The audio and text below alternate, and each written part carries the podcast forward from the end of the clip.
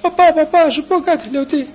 Είμαι βλάκας και μισός. Λέω γιατί γέροντα; Λέει, να, δεν μπορώ να δώσω μια απάντηση απόψε στο διάβολο, με έκανε άνω κάτω. Λέω, τι έπαθες. 86 χρόνια γεροντάκι. Αλλά αν το βλέπετε, όπως είναι ακριβώς, δεν το προλάβατε γέροντα στο γερογλάιο. Ήταν όπως ο Άγιος Σεραφείμ του Σαρόφ. Έτσι τα μαλάκια τα έχει, ένα χαριτωμένο προσωπάκι στραγγυλό. Ακριβώς. Εάν ήθελα σήμερα να, να κάνω μια φωτογραφική αναπαράσταση στο Αγίου Σεραφείμ, ακριβώς το προσωπάκι του θα έπαιρνε. Πολύ χαριτωμένο, έχω φωτογραφίες. Τα μαλάκια του αφημένα εδώ κάτω, έτσι εκεί γαλονομάτι κλπ. Πολύ χαριτωμένο γεροντάκι.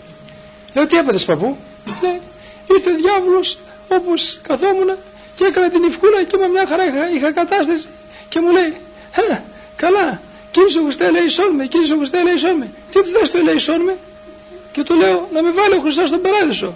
Βρε βλάκα και μισέ, θα σε βάλει ο Χριστός στον παράδεισο. Ε, μια μέρα εντάξει καλά, δεύτερη μέρα εντάξει καλά.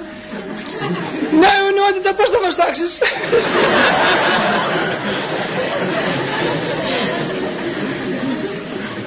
και του λέω τι του είπες παππού; Με πίεσαι στα πάσα. Έτσι λέει.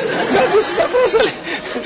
Ο παππούς. Με πίεσαι στα πάσα. Με τι να του πω. Λέω κοίταξε να του πεις όταν θα δεις να κάνεις το σταυρό σου και να του πεις τη σκατάρατε να σκάσεις. Ας πάω εγώ. Ας βάλω εγώ το ποδάρι μου μέσα στην πόρτα και μη σε ενδιαφέρει σένα. Πάντως και να κολλαστώ πάνω στο κεφάλι στο περπατώ. Άρα σε ευχαριστώ. Και τελείωσε η